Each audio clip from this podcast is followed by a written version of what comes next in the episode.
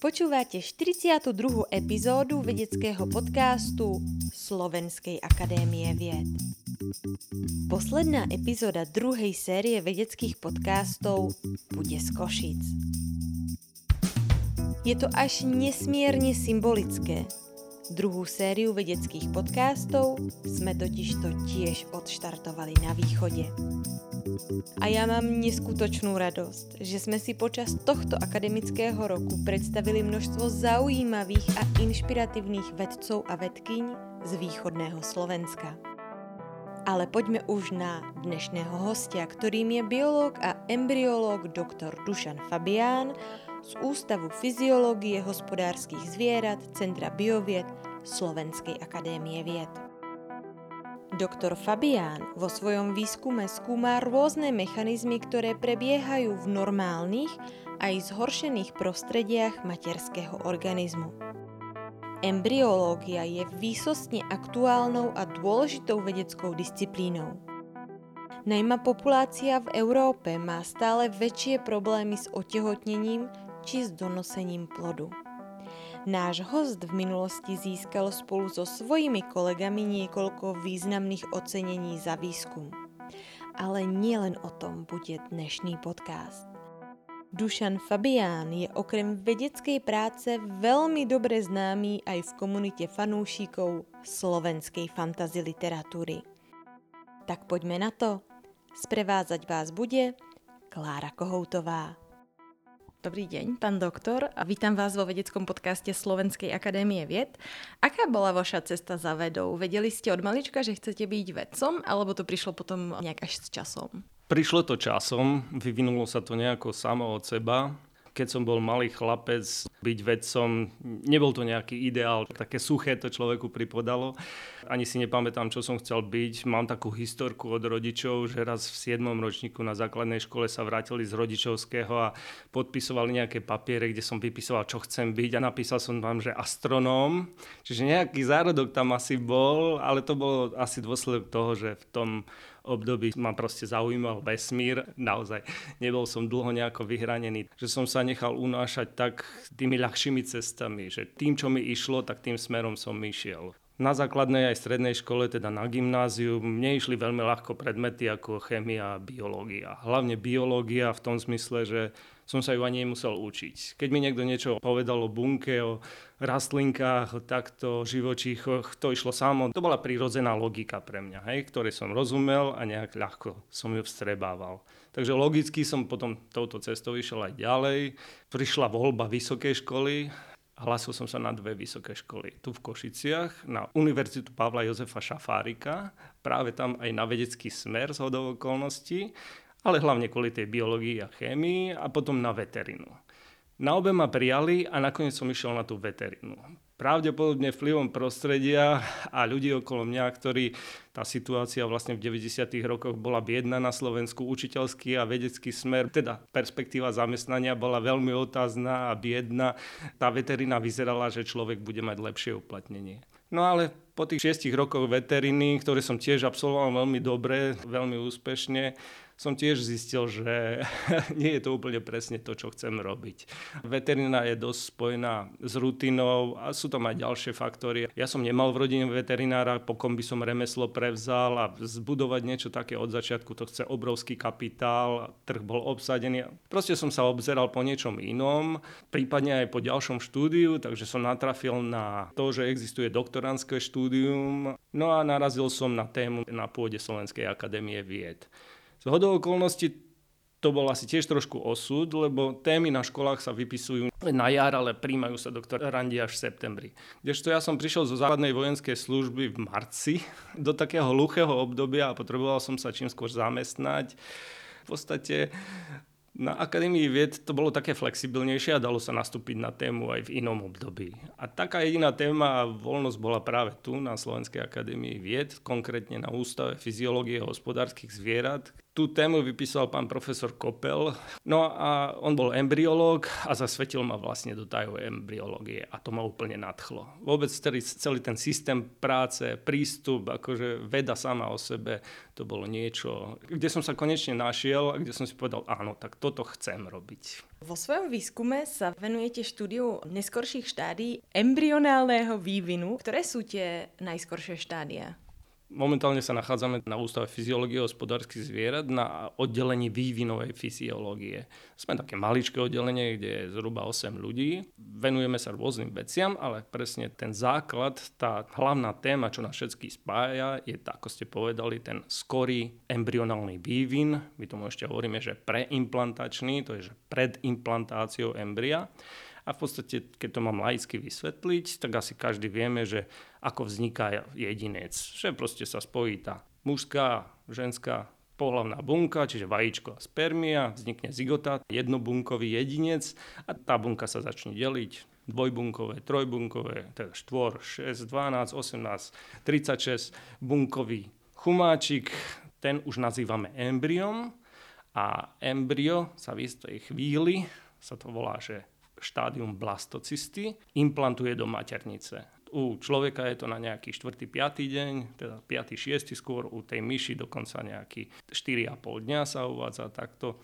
To znamená, to obdobie nás zaujíma. Od toho vzniku zigoty až po implantáciu embria do maternice. To sa vlastne teda v týchto dňoch deje, lebo to je jedno z najrizikovejších období, preto môžem to teda nazývať už embryom, alebo, alebo ako to máme nazývať? Jednoznačne to môžete nazývať embryom, pretože taká je terminológia. Proste pre nás vedcov je to tak. Sú pohlavné bunky, tie keď sa spoja, to jednobunkové, čo vznikne, už nazývame embryom. Respektíve je to zigota, má to ešte svoj podnázov, ale je to pre nás embryo.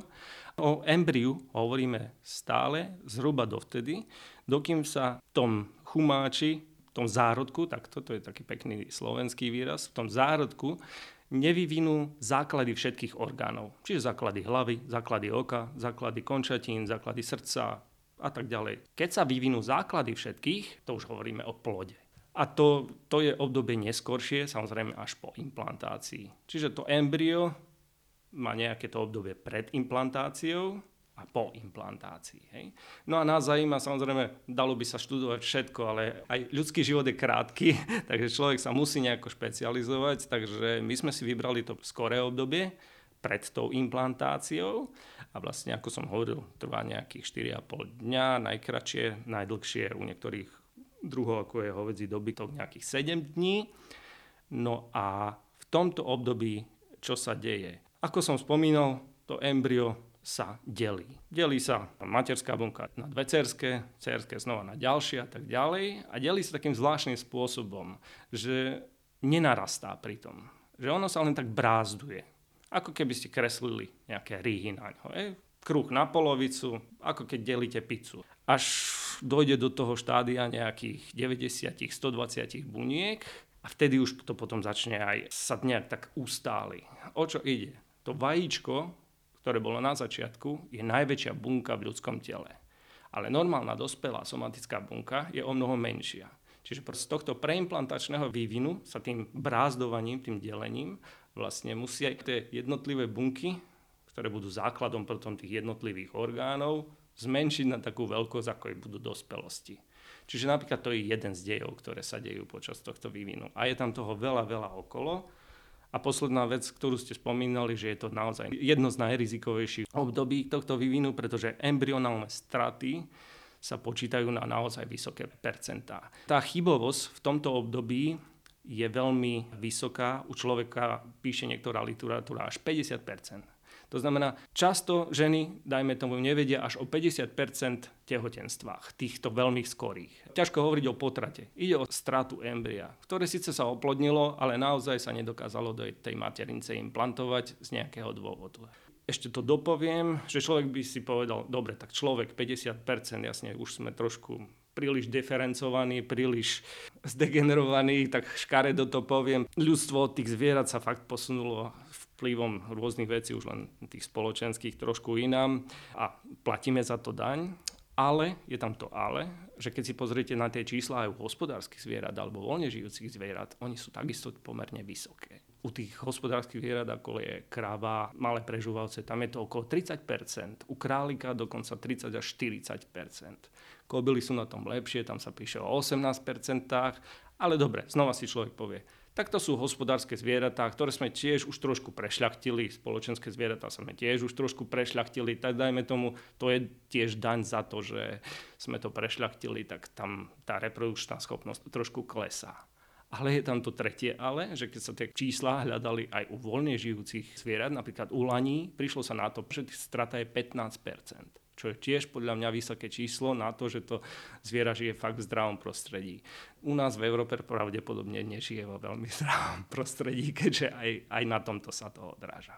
Čím si teda vysvetľujete, že to číslo je u tých ľudí najvyššie? To je v podstate jeden zo smerov nášho výskumu, ako som načrtol. Náš výskum má dva smery.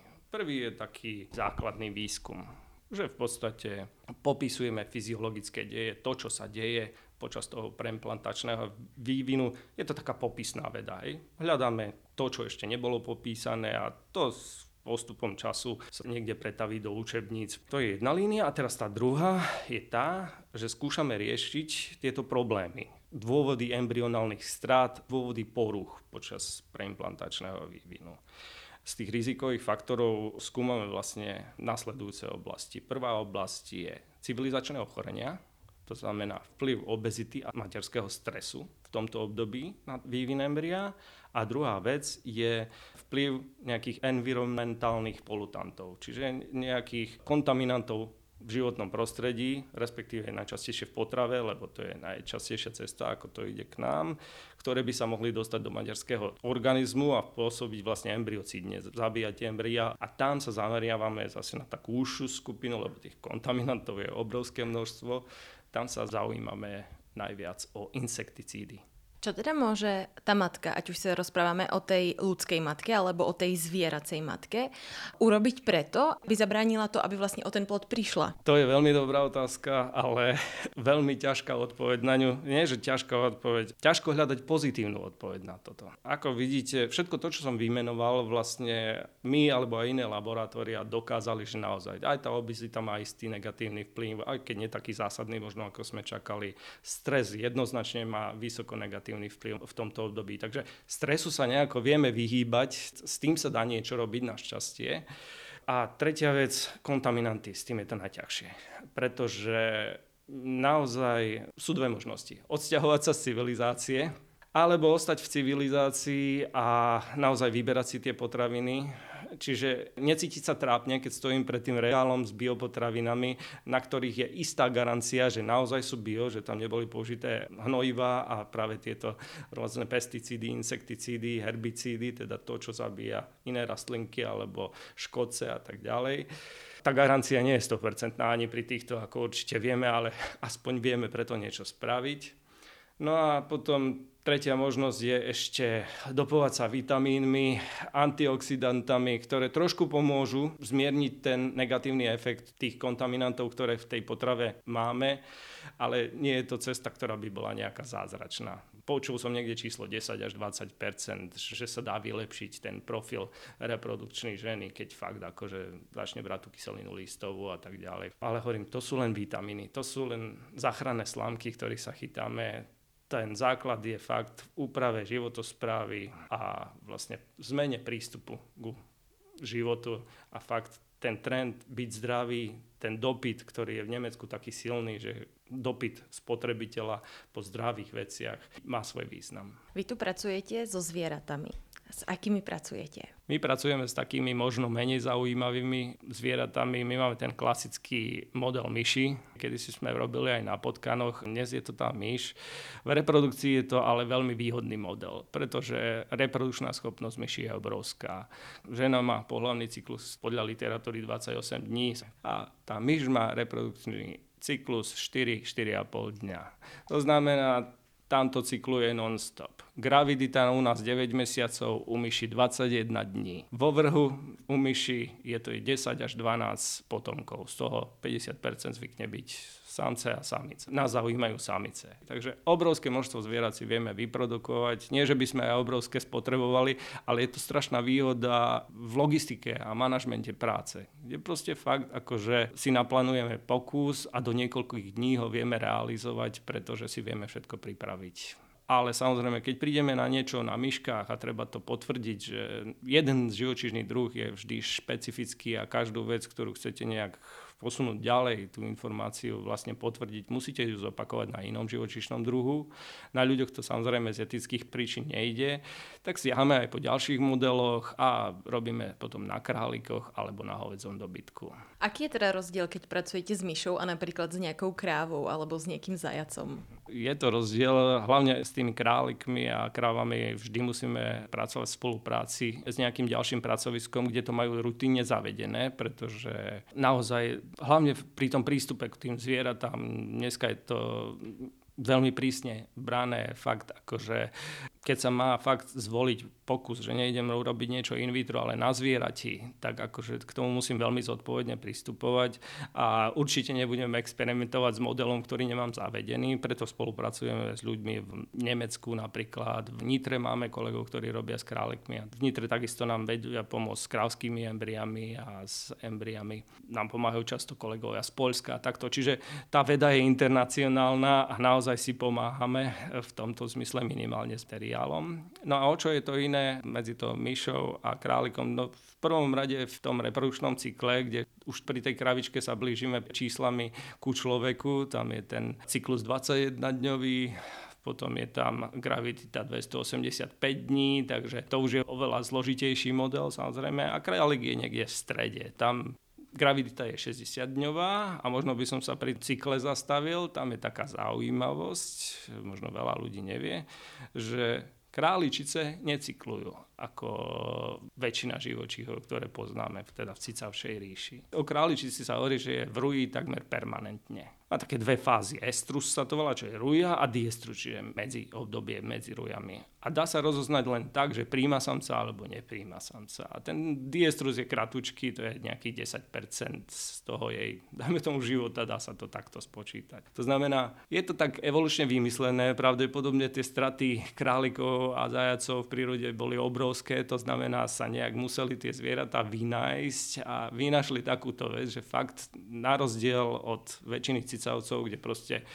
ten samec musí čakať na to, kým príde tá samica do ruje, kým ovuluje v ruji to vajíčko, ktoré on potom môže opladniť. U králičice to vajíčko čaká na ovuláciu non-stop. Stačí, že príde koitus, teda pohľavný styk s králikom, dá sa to dokonca stimulovať aj umelo, nepotrebuje ani živého králika k tomu, proste na to tá králičica zareaguje normálne celý tým hormonálnym cyklom, tým reflexným oblúkom, ktorý je u prirodzenej, ten spontánnej ovulácie a ovuluje vajíčko takto na lusknutie prsta. To je veľmi zaujímavé. Mne ešte vlastne napadlo u tých potkanov a myší, keď sme sa rozprávali o tom nezdravom prostredí, v ktorom ľudia žijú a že to má vlastne eh, vplyv aj na naše reprodukčné správanie. Ako je teda možné, že vlastne zrovna tieto dve zvieratá ako potkany a myši žijú častokrát fakt akože v hrozných podmienkach a vlastne sú schopné aj tam sa reprodukovať? Tu ide vlastne asi o ten faktor tej diferenciácie toho stupňa evolučného vývinu jednotlivých druhov. To znamená, čím viacej sme vyvinutejší, čím viacej sme diferencovanejší, tým sme zraniteľnejší. Platí to jednoznačne tu na. Tá myš, ktorá je na vyvinovom stupienku nižšie, má tie reprodukčné schopnosti oveľa flexibilnejšie, kdežto u toho človeka, kde fakt ovulujeme len to jedno vajíčko, tie obdobia sú naozaj rôzne, ako som tu popisoval je to vlastne vysoký stupeň diferenciácie, čo má svoje iné výhody, ale strácame na tej flexibilite v reprodukcii. No. Dajú sa výsledky vašej práce vlastne aplikovať aj u ľudí? Čiastočne áno, ale samozrejme, hoci ako vec publikujeme, ako som spomínal, jednak ju musíme zopakovať na nejakom ďalšom živočišnom druhu, aby sme potvrdili istú všeobecnosť toho výsledku a až keď môžeme tvrdiť, že je relatívne dá sa považovať za všeobecný, že u všetkých druhov tento jav, to, čo popíšeme, sa opakuje, dá sa to potom extrapolovať na človeka, že tak zdvihneme prst, tak pozor aj u človeka. Len naozaj tým, že tá fyziológia reprodukcie je medzi tými druhmi rozličná, dávame si veľmi pozor na to, kedy by sme začali tvrdiť, aha, na myši sme prišli na to a určite to tak bude aj u človeka. Nie, na to si treba dávať pozor určite. No a prečo zrovna myši, zajace alebo králiky a hovedzí dobytok? Lebo to sú podľa mňa akože tri úplne odlišné zvieratá. Mi neprídu vôbec kompatibilné. Práve ste si odpovedali. Čím väčšia odlišnosť medzi druhmi, tým je tá vyššia pravdepodobnosť toho, že keď vidie nejaký výsledok rovnaký na všetkých druhoch, že je fakt potom všeobecne aplikovateľný. A ono to ešte súvisí s tým, že proste tie druhy nejako prirodzene sa aj v tej reprodukčnej medicíne začali využívať. Oni majú svoje výhody v metodických prístupoch a takto, že sú ľahko dostupné. Je to historicky dané, takto by som to zjednodušila. Aj napriek tomu, že vlastne populácia stále rastie, rozpráva sa o nejakej preľudnenosti planety, tak ale tu hovoríme o nejakej 50-percentnej stráte, až 50-percentnej stráte a mnohé páry sa stretávajú vlastne s problémami s otehotnením a to umelé oplodnenie sa stalo ako keby jednou z možností, ako pomôcť prírode. Ako to vlastne teda prebieha? Problém neplodnosti. Áno, najprv si rozoberieme toto. Samozrejme, týka sa iba, zatiaľ iba priemyselne rozvinutých krajín. Zvyšok sveta, u tých menej rozvinutých krajín, tam majú presne, ako hovoríte, opačný problém. To znamená, ten populačný rast je veľmi vysoký, tá demografia tam je v poriadku. Kdežto u nás stojíme naozaj na rozcestí, kde nie je len zdvihnutý prst, kde už je fakt červený alarm svietiaci, ako volajúci nás do zbrane bojovať s neplodnosťou. Pretože keď si pozriete, tie čísla sú strašné priemyselne rozvinutých krajinách teda to číslo sa pohybuje rôzne. Od 13 do 18% párov nedokáže počať dieťa. U nás je to 15% podľa oficiálnych štatistík. Tá príčina, že buď u muža alebo u ženy. Čiže obidva naše pohľavia nesú rovnakú zodpovednosť za toto. Čo s tým? Demografická krivka na Slovensku našťastie je ešte celkom dobrá. Že napriek týmto problémom týchto párov stále máme oficiálne číslo, že na dvoch rodičov stále prípada 2,4 dieťaťa. Čo je stále akože pozitívny smer, lebo je nás stále viac ako tých, čo zomiera. Kdežto k Nemecku sa tu už blíži k 2,0, že ten stav ostáva akoby nemenný a ono v tom výsledku tá demografia ide potom dole. Tam je to varovný stav, no a teraz k tým príčitám neplodnosti. Hej, tieto čísla boli strašné, ale to ešte nie je nič oproti tomu, aké sú čísla, keď začnete vyšetrovať tých mužov a tie ženy, tie príčiny neplodnosti. Keď sa pozrieme na tých mužov napríklad, tak sa pozrieme na nejaké normy VHO. Zoberie sa mužov ejakulát a pozrie sa na tú kvalitu spermí. A tá nám ide v Európe strašne dole. Ešte pred 20 25 rokmi sme mali také normy, že akože na mililiter ejakulátu 200 miliónov spermí, z toho nejakých 80% v normálnej kvalite. Je to znamená bez nejakých poškodení, že sa hýbe, že jedna spermia je jednu hlavičku, jeden chvostík. No a teraz tie nové čísla. Norma VHO klesla z 200 miliónov na 15 miliónov a percenta normálnych spermí v ejakuláte klesla z 80% na 4%. A dnešní 18-roční chalani majú horšie sperma ako dnešní 40 Tieto veci idú tak rapidne dole, tieto základné čísla, to znamená, že naozaj v strašne kontaminovanom prostredí musíme žiť. Akože nielen kontaminovanom v zmysle tých chemických záležitostí, ale aj v stresu, akože toho hluku a tak ďalej. Proste odráža sa to práve na tej reprodukcii a je to logické. V celej histórii všetkých živočichov je to tak, že keď je problém v organizme a treba niečo dať bokom, odstraniť, tak je to, reprodukcia pretože tá nie je dôležitá pre prežitie jedinca v danom momente. Hej. Tá je dôležitá pre zachovanie druhu, ale keď ju treba dať bokom, tak ju dajme bokom. Takže v takej situácii naozaj sme a sú ginekológovia, ktorí tvrdia, že o 10-20 rokov bude umelé oplodnenie štandard v našej spoločnosti a prirodzené počatie dieťaťa bude dielom náhody. Hovorím, tie čísla sú strašné. Ja keď som sa prvý raz k ním dostal, tak ako som bol zarozený. Nudná časť s veľa číslami, ale veci, keď niečo tvrdia, tak to naozaj tými číslami potrebujú potvrdiť, aby sa videlo, že si len tak nestrieľajú a nejdem vás strašiť len nejakými fantasmagóriami. Centra asistovanej reprodukcie produkujú každoročne na Slovensku a v Čechách asi 2,5% našich detí. Čiže 2,5% detí z našej populácie už v dnešnej dobe produkujú teda centra asistovanej reprodukcie. Čože po prepočte asi nejakých 1600 u nás a asi 3200 detí v Českej republike.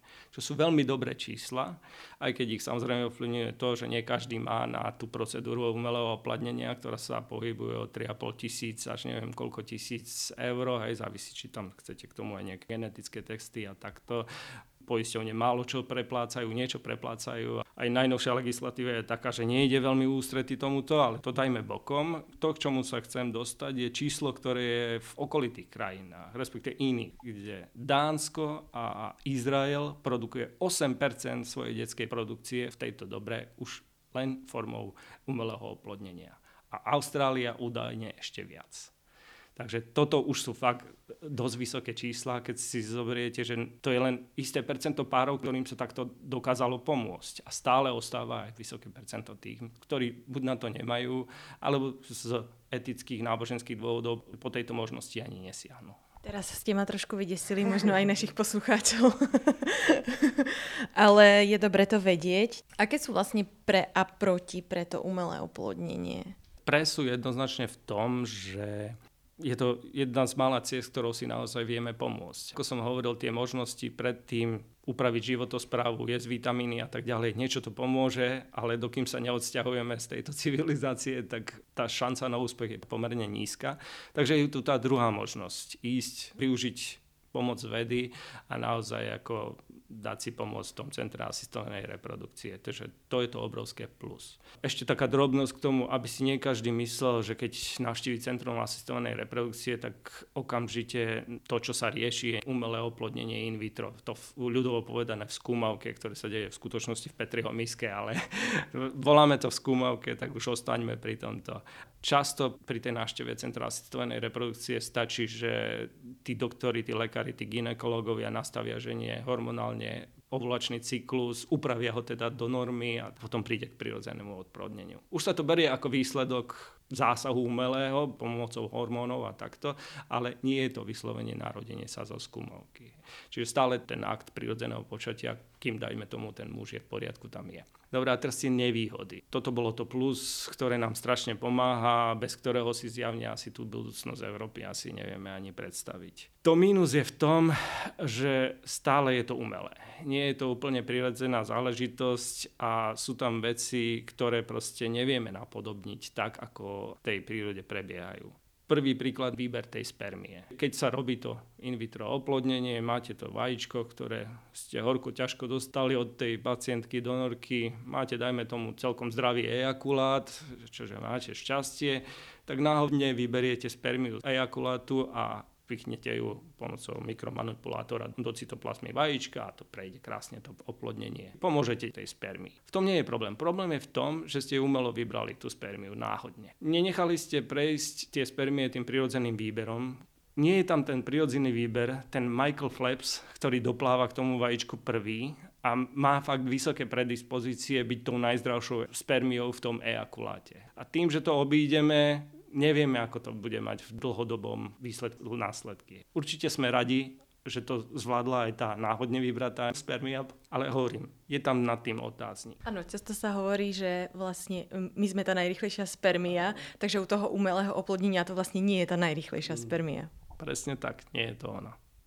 Jedine by to bolo dielo obrovskej náhody, že by sme to dokázali takto vybrať. No a druhý veľký problém asi to reprodukcie je ten, že naozaj po tom, čo prebehne tá záležitosť in vitro, to oplodnenie, to vajíčko sa chvíľu nechá v miske, nejakých 4-5 dní minimálne, dokým dosiahne vyššie štádium vývinu. To, ktoré ide najkrajšie a najlepšie vyzerá v tej miske, to jedno sa vyberie a potom sa naspäť vloží do pohľavných orgánov ženy, aby sa chytilo. Aj sa chytí, tá úspešnosť dneska je 48%, čo je oproti tomu, čo bolo pred 10-15 rokmi obrovský úspech. V podstate každé druhé vloženie je úspešné. Problém je ale práve to obdobie in vitro. To embryo sa 5 dní vyvíja v podmienkach, ktoré sa snažíme čo najlepšie prispôsobiť tomu, ako by sa vyvíjalo v tom normálnych.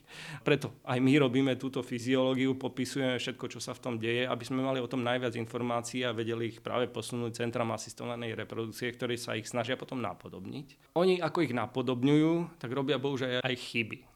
To znamená, boli časy, keď sa do týchto kultivačných médií napríklad pridávali rastové faktory. Lebo vieme, že ich nájdeme aj v ženskom pohľavnom trakte v danom období, tak sa pridali a tam.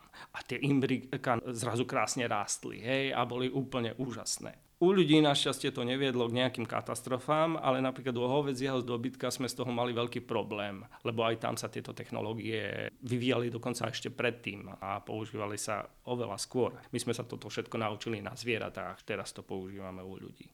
U krávičiek sme mali napríklad ten problém, že keď sme dali rastové faktory k tomu embryu, potom to embryo vložili do recipientky, do príjimateľky toho embria, prešli obdobím embryonálnym, fetálnym a teraz zrazu sa malo narodiť, sme zistili, že ten plod je obrovský. A dochádzalo až k mm, potratom v tomto období, respektíve pôrodom, ktoré radšej asi nechcem popisovať. Proste to malo fatálne následky aj pre plod, aj pre matku. A toto určite nechceme, aby sa stávalo u ľudí. To všetko sa dá odkontrolovať, to všetko je v literatúre, to všetko sa dá dohľadať, dá sa chybám vyhýbať. Je tu ale jeden rizikový faktor a to je to, že asistovaná reprodukcia nie je v rukách štátu, ale je v rukách súkromníkov. Čiže stále ide o biznis. A tie kultivačné médiá predávajú komerčné firmy s tým, že garantujú, že dajme tomu tam nie sú rastové faktory, ale zloženie vám nepovedia.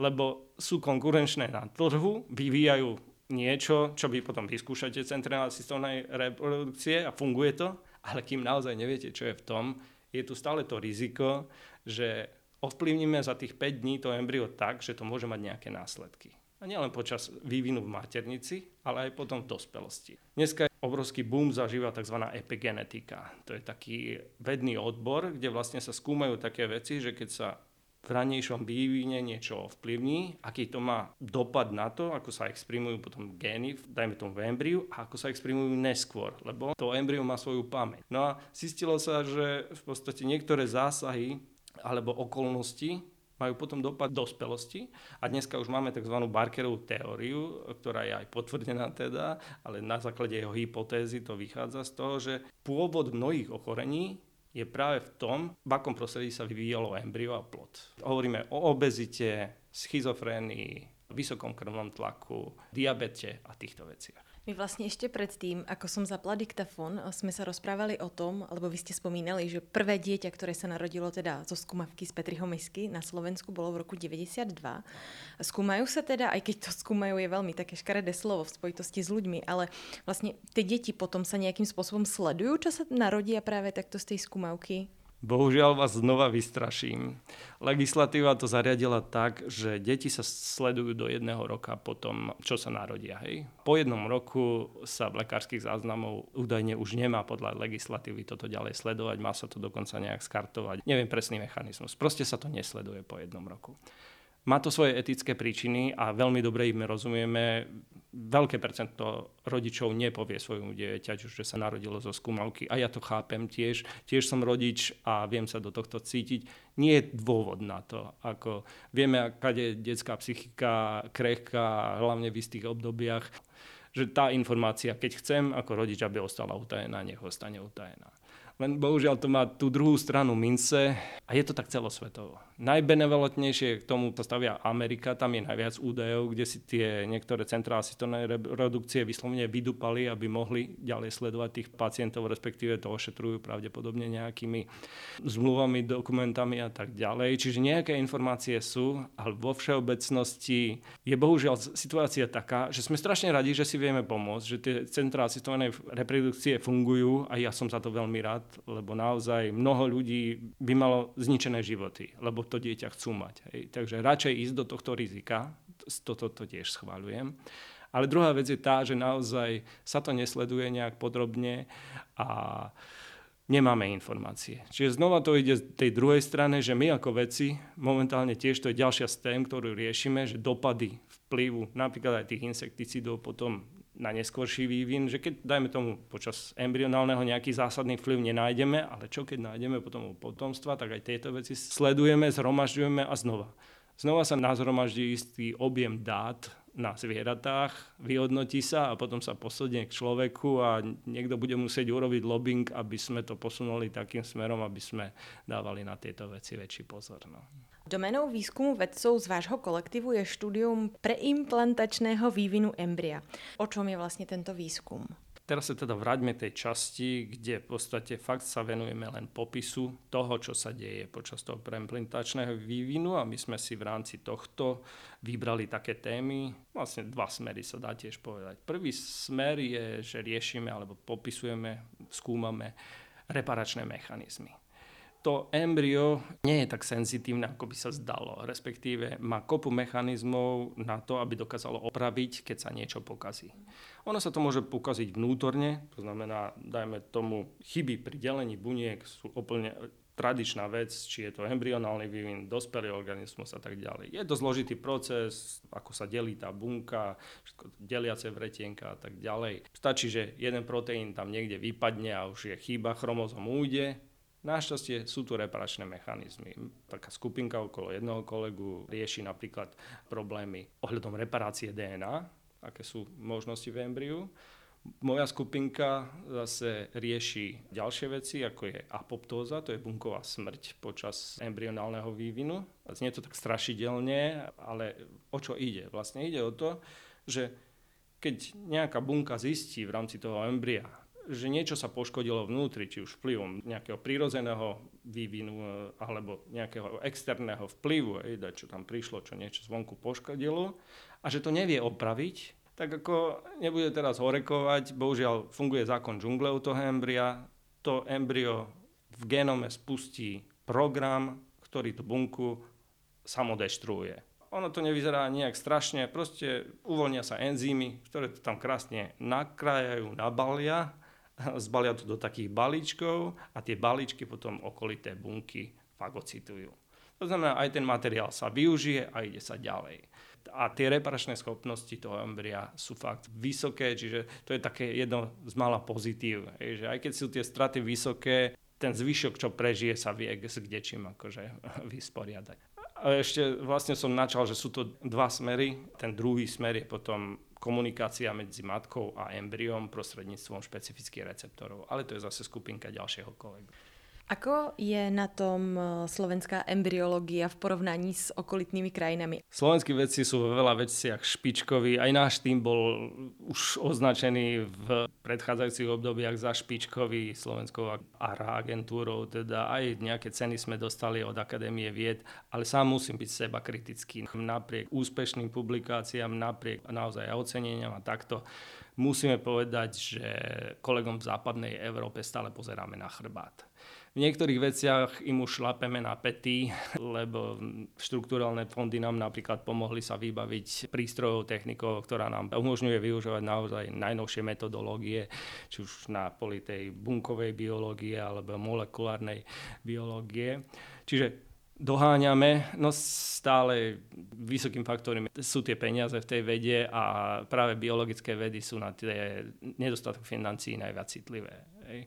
Aspoň ja si to tak predstavujem, že predsa len tí matematici, fyzici a spoločenskovední kolegovia nejak ľahšie nájdú tie cestičky, ako za malo peňazí urobiť veľa muziky. Aj u nás sa niečo dá, ale nie všetko. Hej. Keď prídu nové metódy molekulovej biológie a proste nestihnete do dvoch, troch rokov naskočiť na trend z dôvodu nedostatku peňazí, lebo to len stojí peniaze, to si sám nepostaví človek tu na. Hej tak vtedy nás to spomalí. Ale snažíme sa, robíme všetko preto, ako vidíte, máme aj veľa spoluprác, aj blízkych, vzdialených s tou vyspelejšou vedou, hlavne v Nemecku a v Dánsku stále udržiavame kontakty a to nám pomáha držať sa na tom tepe doby, ale hovorím, musím priznať, že sú ďalej, stále sú ďalej a sú šikovnejší. Už aj len v Česku v niektorých oblastiach.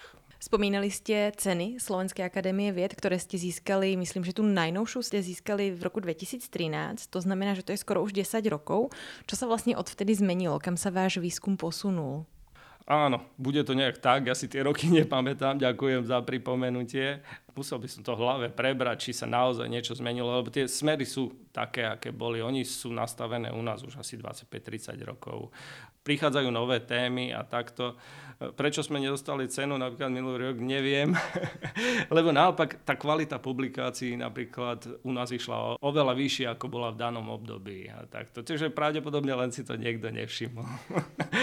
Zažili ste v svojej vedeckej práci niekedy nejaký neúspech, ktorý vás posunul potom vlastne ďalej? Neúspech. No, každodenne pomaly. Ako nejaké také obrovské neúspechy, že by sme zlyhali tak, že niektorý vedecký smer alebo nápad sme nejak úplne uzavreli, lebo to neviedlo nikam, to sa nám našťastie nestalo, ale sú obdobia, keď pamätám si, prišiel doktorant, ktorý sa trápil s nejakou obyčajnou v úvodzovkách imunohistochémiou, čiže farbením nejakých proteínov v eh, embriách. To máme rutine zavedené a trvalo mu to rok a štvrť, kým dospel k nejakému výsledku a našli sme tú metodologickú chybu, ktorá tam bola. Hej. A to už stresuje. Hlavne počas doktorandského štúdia, ktoré trvá odmedzený čas, čiže do tých 4 rokov sa musia splniť tie podmienky. U nás sú to väčšinou dva prvoautorské články u toho doktoranda. Čiže keď sa nedarí rok a pol, tak je to veľký stres. Ale hovorím, vtedy zapojíme všetci sily a zabojujeme spoločne, sadneme, urobíme brainstorming, konzílinu a dá sa, dá sa. Zatiaľ sa vždy podarilo. Keby ste neboli embryolog, čím by ste boli? Keďže ste dávali túto otázku aj predchádzajúcim kolegom, zamyslel som sa nad tým, lebo som ju čakal. Ja som v podstate veľmi tvorivý človek a taký zvedavý človek. Preto asi robím vedu. Tak som rozmýšľal, čo iné by som robil. Tak asi, asi by som bol umelec čo je veľmi blízke tomu, hlavne v tej tvorivosti. Keby som bol naopak nejak veľmi lenivý, tak som zase knihomol a asi by som bol majiteľom knihkupectva alebo antikvariátu. Rubrika Buď alebo Kniha alebo mikroskop? Asi musia byť obidve. Neviem, či si to viem vybrať. Proste ten mikroskop je práca a je to to, čo ma baví, ale ako som hovoril, s tou prácou môže byť ten stres spojený. A tá kniha je proste relax. A proste niečo musí vyvažovať. Hej. Obidve veci sú spojené s intelektom a asi to nie je ten pravý spôsob relaxu. Asi by som mal hľadať aj iné ako športovanie a tak ďalej, ale som proste knihomol a nikdy neodolám. Keď mám chvíľu, ja proste siahnem po knihe. Divadelná hra alebo film? Asi by som si vybral film. Je to také pohodlnejšie. Som taký sedavý, pohodlný typ človeka. Do toho divadla sa treba presunúť. Film si pustíme z internetu. Komédia alebo thriller? Nová ťažká, ťažká voľba. Asi thriller. Asi thriller. Thrillery sú častejšie také, respektíve poskytujú aj takú trošku intelektuálnejšiu zábavu. Presne takú, ako mám rád. Že nejde o vážnu vec, lebo je to fikcia, je to thriller, ale proste ten mozog trošku musí pracovať a ja sa rád nechám prekvapovať s vratmi z dejí a nejakými dobrými scenármi. Takže asi thriller. Ale mám rád aj komédie, zase smiech patrí k životu a bez toho by som asi tiež nevedel byť. Písanie fantasy knižky alebo hororového príbehu? Dneska asi už ani jedno. Naražate na to, že som mal obdobie, kde som naozaj písal. Čiže ako som povedal, som knihomol, teda keď sa povie kniha, tak ja som k tomuto médiu pristúpil nielen pasívne, ale aktívne a mal som obdobie, mal som hlavne čas, kde som viac menej sa snažil tvorivo realizovať aj na tomto poli a napísal som 5 kníh, ktoré sú presne niekde na tomto rozhraní na fantasy a thrilleru. Obidva tie prvky vo všetkých buď na jednu stranu alebo na druhú prevažujú. Vychádzalo to z toho, že ja som už od puberty proste fičal na týchto záležitostiach, na fantasy literatúre, na hororoch, príbehoch, na detektívkach a tak. Toto ma, dodnes ma to baví a väčšina mojej knižnice je proste zaplnená knihmi tohto typu. Ja si pri tom fakt veľmi dobre oddychnem. Proste uniknúť z toho reálneho sveta plného strašidelných čísel do fantasy sveta, ktorý tiež síce nie je nekonfliktný, ale v to dobro tam väčšinou vždy výťazí. Takže tie konce sú dobré. Ako vyzerajú vaše sobotné rána? Sobotné rána, si dávno spaním boli vyplnené. Momentálne mám dve malé ratolesti, mám dvoch chlapcov, jeden má 4, druhý má 7, to znamená moje rána od momentu prebudenia sú venované im, lebo ma prepadnú v posteli a slúžim ako terén pre terénne autíčka. To znamená, asi takto vyzerá moje sobotné ráno. No, potom jedného z nich zoberiem do obchodu, nakúpime sobotný nákup a potom môžeme ísť na nejaký výlet alebo na záhradu. Asi takto tradičná sobota vyzerá u nás. Milovníci fantasy žánru vás poznajú ako spisovateľa, autora poviedok a románov s temným až hororovým nádychom. Okrem toho píšete aj divadelné scénáre. Kedy sa vo vás tento talent eh, prebudil? No dávno, keď si pamätám, no dávno, relatívne dávno, niekedy počas vysokej školy. Ten impuls bol taký ako mnohých iných asi spisovateľov, že proste hltal som kopu kníh, tie knihy ma na chvíľu zabavili a zrazu som zistil, že od daného autora už ďalšie knihy nie sú, buď zomrel, alebo začal písať niečo iné a ja som chcel ostať v tých svetoch, tak najprv som začal dotvárať tieto svety a robil som si do šuflíka takéto záležitosti. To mi bolo jasné, že niečo také sa veľmi ťažko publikuje, respektíve o to nie je veľký záujem, ale naplňalo ma to. Som proste tvorivý človek, mňa to vždy bavilo niečo vytvárať vlastné nové. A potom som prišiel na to, že keď to do toho človek vloží aj nejaký originálny prvok, vtedy už to začne možno zaujímať aj okolie, tak som nejaké tie originálne prvky začal do toho vkladať. Napríklad som ten svet presunul fantasy do súčasnosti a do, dokonca do súčasných reálí, vtedajších súčasných reálí Slovenska. A to už zaujímalo aj porodcov súťaží a ľudí, čo vydávali časopisy s poviedkami a tak ďalej a tie mali úspech. A keď máte úspech, tak vás to znova namotivuje. Čiže asi takto to vzniklo, kedy počas vysokej školy, najprv zo pár poviedok, potom nejaký prvý román. Z čoho čerpáte inšpiráciu? Je to napríklad aj z vašej vedeckej práce? Schválne sa tomu snažím vyhybať. Asi preto, že v podstate či už čítanie kníh alebo písanie je istým druhom psychohygieny u mňa.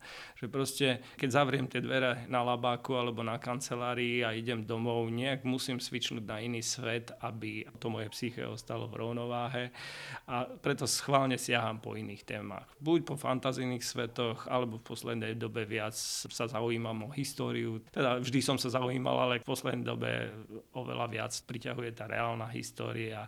Čiže niečo z iného súdka a, a to, ma, to ma viacej uspokojuje. Keď hovoríme o reálnych reáliách, tak e, sa rozprávame aj o Košiciach napríklad? Áno, aj o Košiciach. Áno, som taký, dá sa povedať, lokál patriot, chodievam aj na potelky mestom Košice, pozývam všetkých Košičanov aj mimo Košičanov. Je to úžasná vec, ako sa dozvedieť o histórii nášho mesta aj o súčasnosti. Skvelá vec. Pracujete aktuálne na niečom novom? Áno, pracujem a znova skúšam niečo úplne iné, ako som skúšal doteraz. Ide to asi ruka v ruke v tou, s tou tvorivosťou a zvedavosťou mojou stále vždy hľadať niečo nové. Napísal som detskú rozprávkovú knižku. Znova to je dôsledok samozrejme aj tých reálí okolo mňa, že mám tie dve malé deti, jeden z tých dvoch mojich synov, ten starší, 7-ročný, asi tak pred dvoma rokmi strašne začal fičať na vesmíre. Neviem, či sa tá história opakuje, sa vraciame k tomu, čo som povedal, kde si úplne na začiatku, že aj mňa to kedysi zaujímalo. No proste bol posadnutý vesmírom až do takej miery, že ešte keď sme aj cvičili R, tak sme používali nie tie bežné slova, ktoré sa používajú lingvisti odporúčajú, ale cvičili sme to na Merkúre, Saturne, Jupiteri, Európe a tak ďalej. Aj sme ho odnaučili račkovať s pomocou týchto vecí.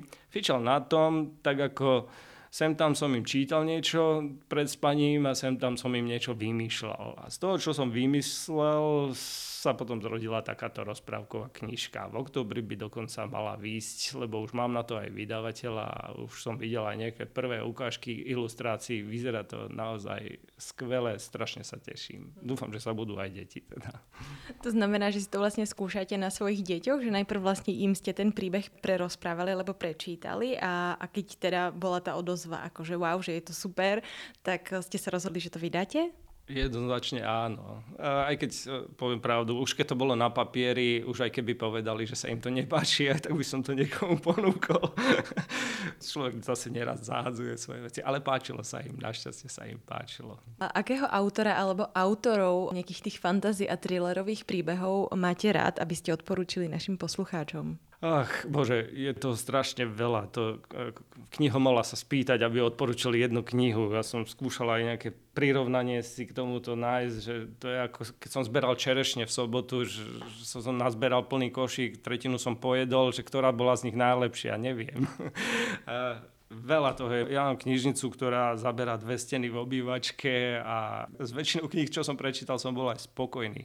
Čiže ja skúsim takto, že nájsť niečo buď z posledného obdobia, respektíve takto pozriem sa na Slovensko, aby som si nejak zúžil výber a podporil, dajme tomu, kolegov v úvodzovkách. Čiže sú také dva smery. Buď ma zaujíma literatúra faktu, momentálne tá história veľmi, tam by som vybral autorský kolektív Braňo Kovár a Jakub Drábik. U Premedie vydali takú knižku, že História pre zaneprázdnených. Absolútne krásne chuťovky, ktoré sa skvele čítajú, krátke texty a vybraté veľmi zaujímavé pikošky z histórie. To ma veľmi bavilo taká dobrá literatúra faktu zo Slovenska. A potom, keď sa pozrieme nad tým druhým smerom, ako na tú fantastiku, dajme tomu, alebo tie trillery, tak ako samozrejme zbožňujem Joža Kariku, ako dokonca sa aj poznáme, ale nevyberiem jeho, lebo ten je už dosť známy, tak by som povedal, mne sa veľmi páčia knihy Martin Jurík, ktorý vydal knihu 2084, asi mnohí pochopia, že to je parafráza na 1984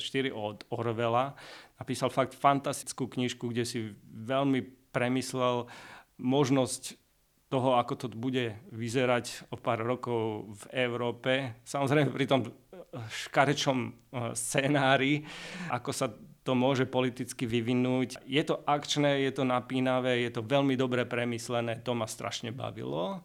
A ešte jeden thriller vyberiem, ktorý som strašne chválil minule aj na sociálnom médiu.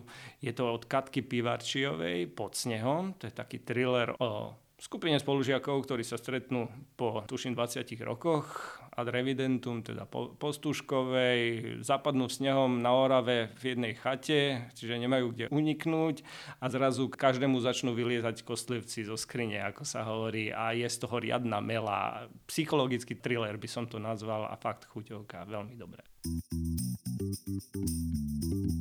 Rubrika Veda versus viera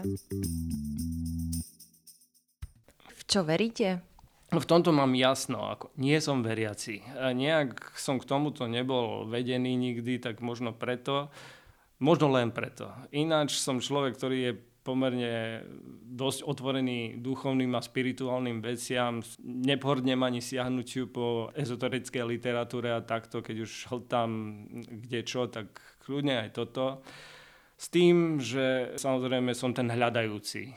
Zatiaľ som si nič nevybral ale chcel by som, chcel by som veľmi veriť, že existuje niečo viac. Že naozaj je možno niekde v pozadí nejaký intelekt za týmto vesmírom, nech už sa volá Boh, Matka príroda, morfogenetické pole a akokoľvek, že niečo je za tým, že to dáva zmysel celému vesmíru, ale dajme tomu, že má zmysel aj náš život. Chcel by som veriť, že naozaj, že, že to ide od niekiaľ niekam. Hej. Bohužiaľ som vedec a bez dôkazu asi veriť nikdy nebudem. To znamená, že buď príde nejaký dôkaz, ale to už nebude potom viera, to už bude prijatie faktu. Neviem, som hľadajúci, uvidíme, jak sa to vyvinie na staré kolená. Akú hudbu najradšej počúvate? To je ďalší z mojich hobby, hudba. Tak ako pri tých knihách je to vec, ktorú neberiem len, teda aspoň v minulosti som nebral len pasívne, ale dokonca aj aktívne, to znamená znova Počúval som kde čo teda hlavne rokovú muziku, ja som založením rocker, no, rock v tých mojich teenage rokoch letel, teda rock a metal, ja počúvam všetko, čo má gitary, bicie a basu, čiže od Queenu až po dead a trash metal. Mne to strašne energiu dodáva, nejak to rezonuje s mojim vnútrom a naozaj tá hudba vie napojiť, udržať ma v koncentrácii a takto. A hovorím, nebral som to len pasívne, ale takisto som mal roky, hlavne tie tínedžerské, kde som hral v dvoch či troch kapelách, dokonca na gitare a proste je to tiež len tvorivá činnosť. Zase je nejaká iná forma, ako ten tvorivý gen, keď sa vás zapáli a si aktivuje, príde ten promotér a spustí expresiu toho génu, tak ja mám asi nejaký tvorivý gen a kde čom sa teda prejavuje. Buď písaním kníh, hraní na hudobný nástroj, teda hlavne vymýšľanie nejakých nových melódií, pesničiek a tak ďalej a potom hlavne v tej robote fakt, lebo bez tvorivosti sa tá veda nedá robiť. Pán doktor, ja vám veľmi pekne ďakujem za príjemne strávený čas vo vašej spoločnosti. Naše milé poslucháčky a poslucháči, dúfame, že ste sa dozvedeli niečo nové a zaujímavé z oblasti slovenskej vedy. Dramaturgicky sa na dnešnej epizóde vedeckého podcastu SAV podielali Katarína Gáliková a Klára Kohoutová. Technická podpora Martin Bystrianský. Ak sa vám náš podcast páči, dajte o ňom vedieť aj svojim priateľom. Každé vaše zdieľanie nás poteší. Príjemné prázdniny.